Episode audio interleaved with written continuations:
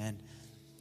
So we have uh, Susie and Lester Chun. They're going to speak with us tonight and, and uh, just bring a powerful message. Uh, before we get into that, I just wanted to remind you about tomorrow night. We have our The Divine Mentor DVD um, uh, curriculum that we're going to go through.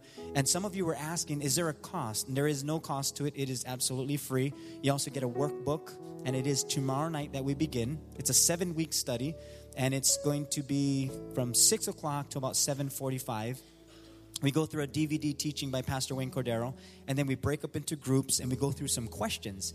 And the, the, neat thing about that is we get to learn from each other.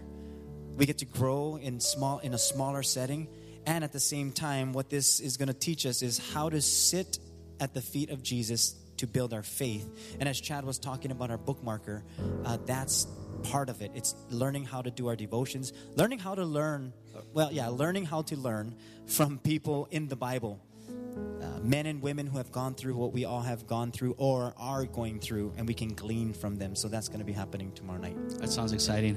Be good. So uh, we're going to be talking about God's heart for Israel, and as it says up here, yesterday, today, and forever. So I'm going to welcome up Susie and Lester Chun. Yeah, can we welcome them tonight? Share. Thank you. Thank you. Thank you.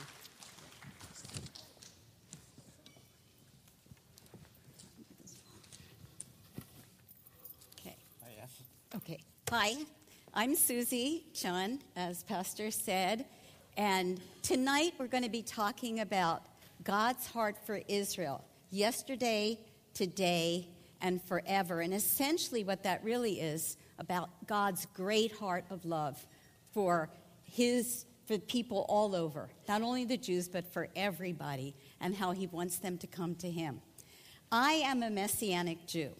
That means that I was born into a Jewish home, but I'm a believer in Jesus, Yeshua HaMashiach, Jesus Christ. Okay, and standing next to me is my husband, and he is also a believer in Yeshua. Yeshua is, is the Hebrew name for Jesus. But as you can see, he was not born into a Jewish home. so he is a Gentile, a Gentile believer. And I fully believe that in this season that we're in now, God is bringing together Messianic believers and Gentile believers, not necessarily in marriage always, but bringing us together for his kingdom purposes. And Les is going to take a few minutes to share about why God's heart for Israel is relevant to you a 21st century, mostly Gentile church. Thanks, Susie. Well, I can tell you, it amazes me that uh, I'm here tonight on a Wednesday night to talk to all of you. But actually, I should share with you a little secret. When uh, you're married to a Jewish woman like Susie, just brace yourself for surprises. so here I am. Great. Uh, Pastor Sheldon told me before I came up, have fun. I'm going to go and share with you an appointed time that God gave me just a f- couple weeks ago. I'm going to try to keep it on point because that's very important. God has appointed times for all of us for the land of Israel, he certainly has appointed times. Well, Susie and I went way out to a retreat, prayer retreat place up in the boonies of the Okanagan National Park. Beautiful retreat place. And there I meet, of all things, a Chinese lady.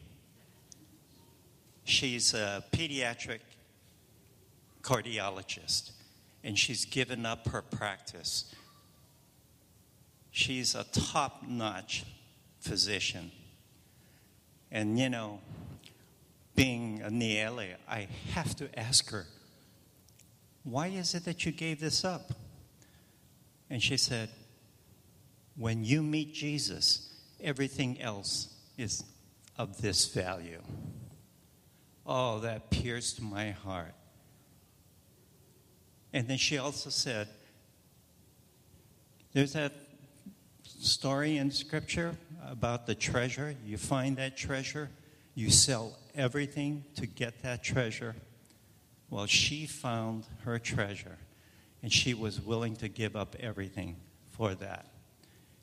For me, I had to ask her these things because, culturally speaking, I don't know if you're aware, but Chinese people are brought up a certain way.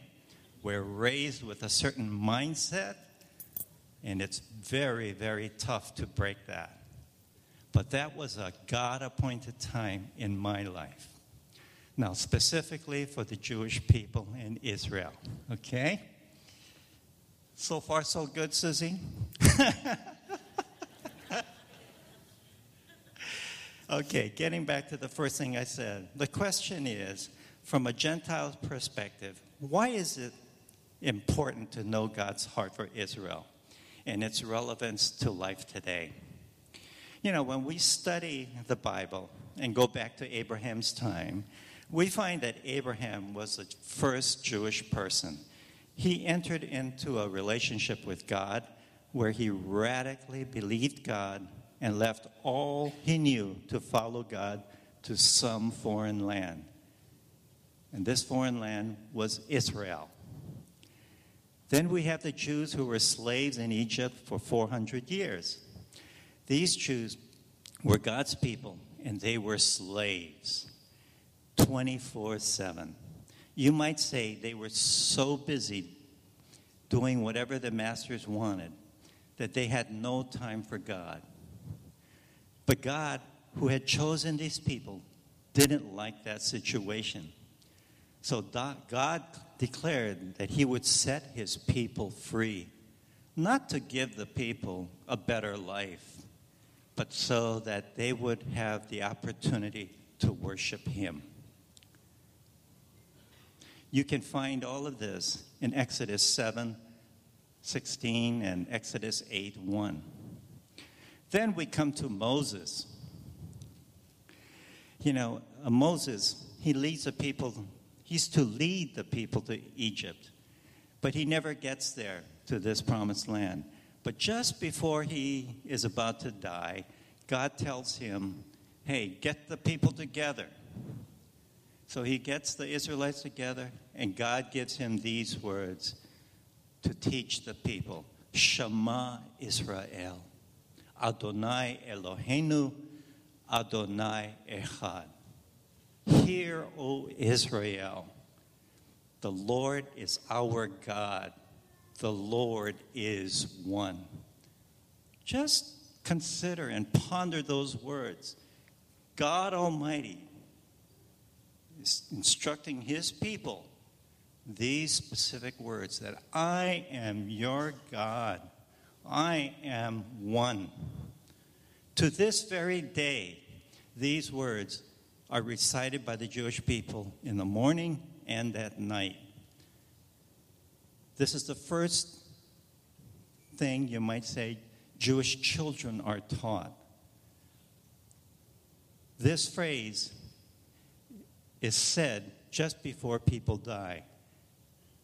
It is so ingrained in the people, these words, that Adonai Eloheinu, He is our God. Okay? Now, this is the heart of a God for His people, for the land of Israel. Okay, here we go. You know, to this day, these words are recited, and this is God's heart. But along with these words are many other covenants, holidays, and guidelines that God made for his people. And this is some of the things that Susie will be covering, if not tonight, on Sunday. Okay? But the fact is that um, we Gentiles who are grafted into the family of God should learn about these things. You know, we're all part of the family. These are precious, precious things that God has written in Zechariah, Ezekiel, you just name it, Isaiah, and it will come to pass. And those who are with the Lord, who have given their lives to the Lord, it would behoove you to really and truly grab hold of it and learn these things. And we have an opportunity because uh, here's another secret my wife studies like crazy. She puts all her heart and soul into these whenever she gets the opportunity to share the, these messages. Okay? So, anyway, it's, it's not a promotion for my wife, but it is a promotion of God sharing a specific gift with an individual, just as He shares specific gifts to all of you. All right.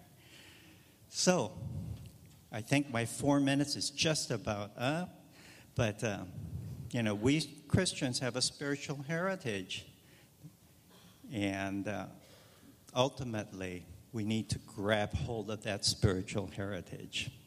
So, it's our hope that with tonight's teaching, we can better understand God's enduring love for Israel and how we can partner with God right now for furthering his future plans. Susie? Thanks, honey.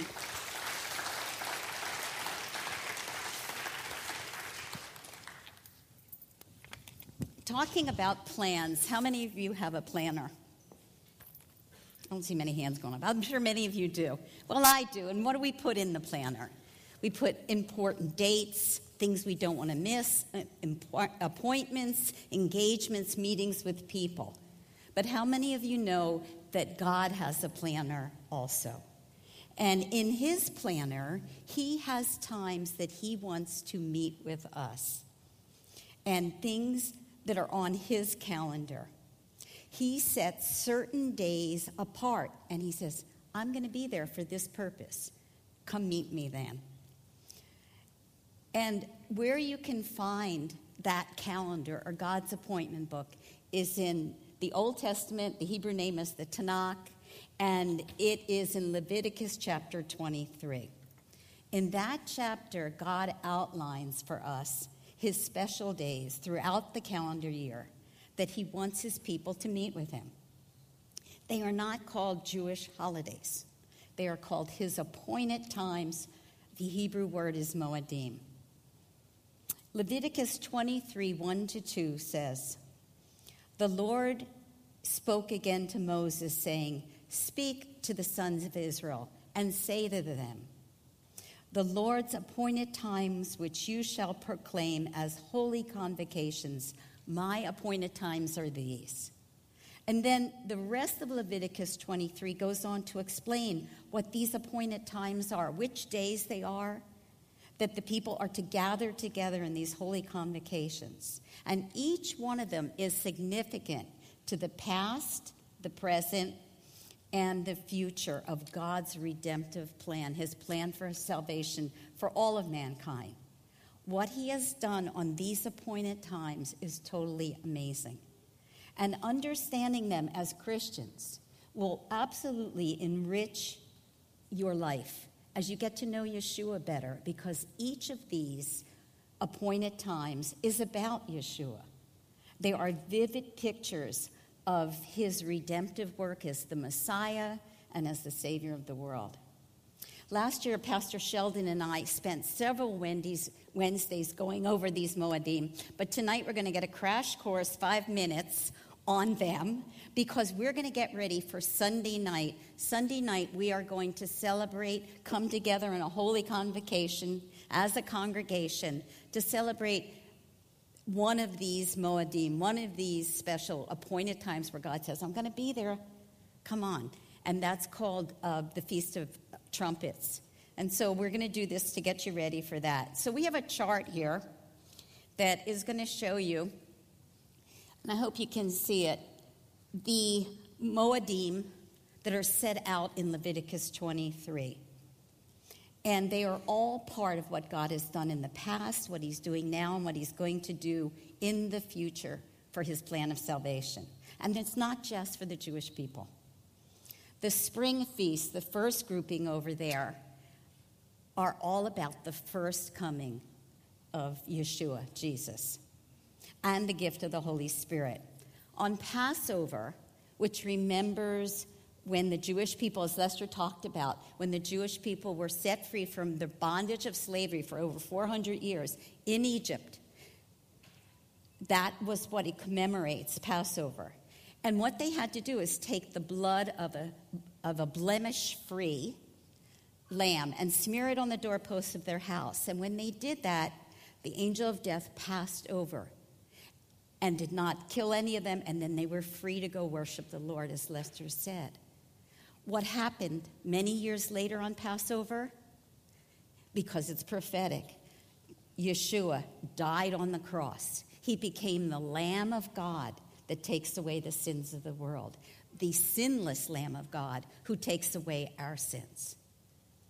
And then we come to a holiday, Moedim, called, a moed, that's singular. You can keep the chart up. I'm going to keep the chart up the whole time. We come to one called First Fruits. Now, First Fruits was a harvest festival where the people of Israel were commanded by God to bring the first fruits of their harvest to Him as an offering to Him. And what happened on that day, three days after Passover? Yeshua was resurrected from the grave. And in Corinthians chapter 15, the Apostle Paul says, On this very day of first fruits, Yeshua became the first fruits of those who would be resurrected to life again as believers in him. It is no accident that Yeshua died on Passover. It is no accident he was resurrected on first fruits, which is about offering a hope and it is no accident on the next spring Moed, which is called Shavuot, but is often called Pentecost by the church. You can see it there when you look at the spring holidays, that the Holy Spirit was given. Because we are not left alone. We have a helper, a teacher, a comforter. And Yeshua said right before he went up into heaven, he said, I'm going to send the helper to you. Stay in Jerusalem, and I'm going to send this, and you will be empowered from on high, and you will be witnesses to me in Jerusalem and to the rest of the world. And so the believers gathered in Jerusalem, it's recorded in Acts chapter 2, to receive this power of the Holy Spirit so they could be witnesses. And indeed, that is our calling today as believers. Those of us who have been washed by the blood of the Lamb, our sins have been cleansed, who hope for the resurrection of our, you know, eternal life in Him, and who are called now by the power of the Holy Spirit to share the gospel. To Hilo first, and then to the rest of the world. To Jerusalem, and then to the rest of the world. And then comes this break. You can see the spring holidays are all about the first coming. The fall ones are about his second coming, but we have this time in between.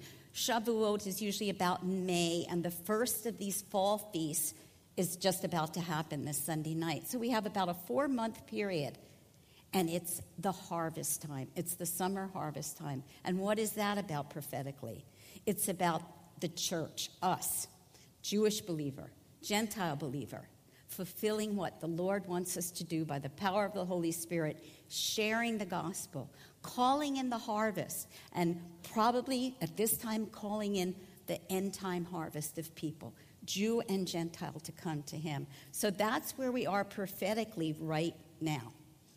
And then we have the fall feasts. And the fall feasts are all about the second coming and the events leading up to the second coming. Each of these appointed times calls for a holy convocation or gathering. And for us, this Sunday night, what will be on the Jewish calendar the first of the month of Tishri, we will gather here to celebrate the first of the fall feasts, Yom Teruah, or Feast of Trumpets. Some of you may have heard it called Rosh Hashanah, the beginning of the, not the actual beginning of the year, but the secular beginning of the year. And so these are really all significant because they all have meaning for every believer. we're going to gather together with the Israel Focus Group that meets at this church and the young adults that meet at this church and celebrate this Feast of Trumpets. And I believe that you, as a believer in Yeshua, it relates to you because it, it helps us to prepare for his return. It will be a time of intimacy with God and experiencing his glory as we set that time apart to draw close to him. And remember, it's on his appointment book. He's going to be here. We want to be here too. And I'm not saying that God's not with us all the time, He is. But just like we have certain holidays where we do certain things, Fourth of July, we celebrate Independence Day, or even Easter or Christmas. They're not actually in the Bible, but we celebrate things on those days. These are, and why should we not then come together in the biblical ones that are listed in the Bible to experience His presence, to draw close, to learn more about Him?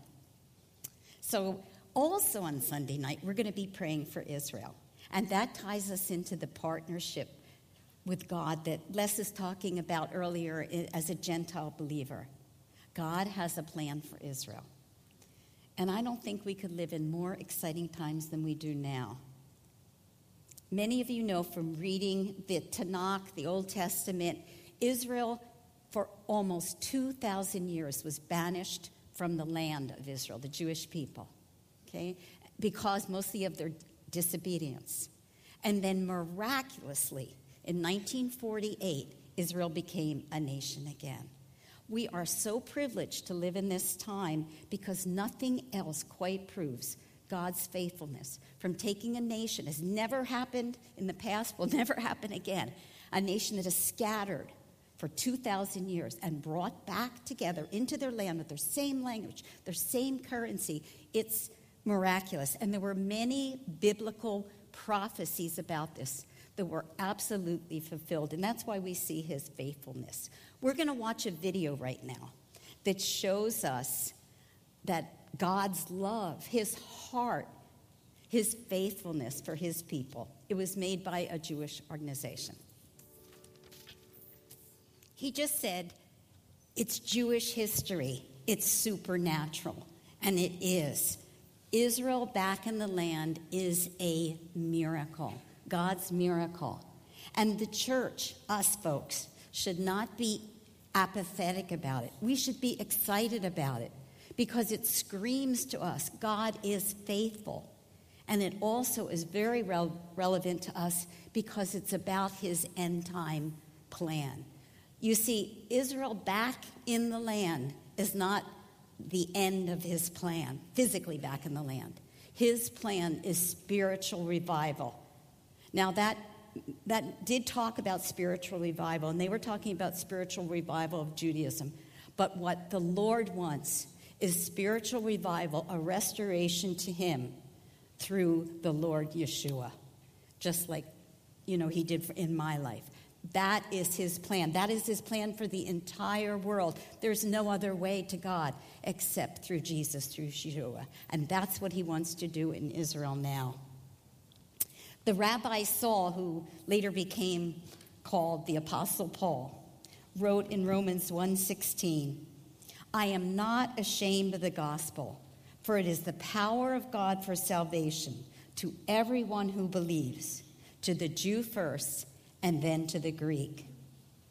And Yeshua, on his last week on earth, he was in Jerusalem and he looked over Jerusalem and he mourned. He wanted to gather them, his people. He was Jewish. He wanted to gather them, and most of them did not believe in him. And he mourned over their unbelief and he lamented over it. He said, I wanted to gather you like a hen gathers her chicks, but they would not have it. So he spoke these words to them. He said, I will not come back again to Israel until you say, Blessed is he who comes in the name of the Lord. In Hebrew, it is Baruch haba b'shem Adonai. Jesus spoke those words and saying, I will come back when my people Israel rise up and welcome me back in, in my name. In other words, we are looking for the salvation of Jewish souls and Arab souls in Israel, but we're talking specifically right now about the Jewish people.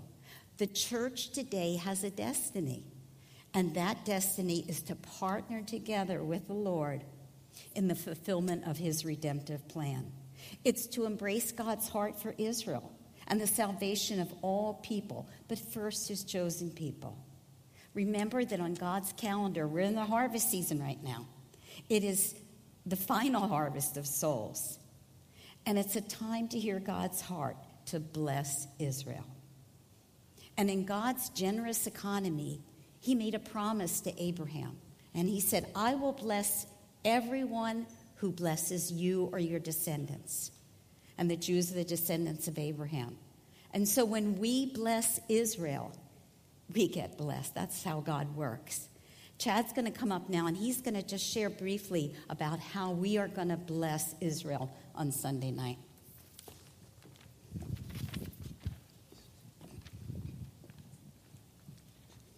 So on Sunday night, we're going to be praying for the peace of Jerusalem. And um, I thought before I'd share that, I'd share how um, I came to have a heart for Israel. And for me, you know, I really didn't know much about Israel or the Jews other than reading them in the Bible and maybe what you hear in the news with, you know, relations with America and Israel. Um, but I had no connection or understanding. It didn't seem relevant to me because they're literally on the other side of the world. And um, just, you know, we have our own lives. They're just busy with our own things. And so just, it didn't really seem, um, you know, something that I should be thinking about or think that is important. But until about maybe a year ago when Susie started sharing about Israel, and we started to learn just how um, we learned up here Jesus Christ is the same yesterday, today, and forever. And we started learning about the um, how God's plan for the for Israel was in the calendar. Um, God just did something in my heart, and I started to see that that when we follow the Jewish people and we follow Israel, it's kind of like almost God giving us a focus that when we follow them, that we can see what God was doing in their lives, and that you would, you could see that the promises that the that He had for them, that they're true today. And as I started to see that, I started to realize that the things that God said He would do um, for them in the Old Testament God is doing today in our lives. And we got to see a, a, miracle happen where He has brought His people back to the land. And it just showed me that God is doing great things and we get to be a part of that. And so on Sunday, um, we're going to be praying for the peace of Jerusalem. And in Psalm 122 6, it says, Pray for the peace of Jerusalem. May they prosper who love you. And when we're praying for the peace of Jerusalem, it means we're praying for wholeness. And that wholeness means that they would come to know Jesus Christ. Just like each one of us that we would want to know Jesus, we're, we're praying that they would know him. And so that's what this night is going to be about.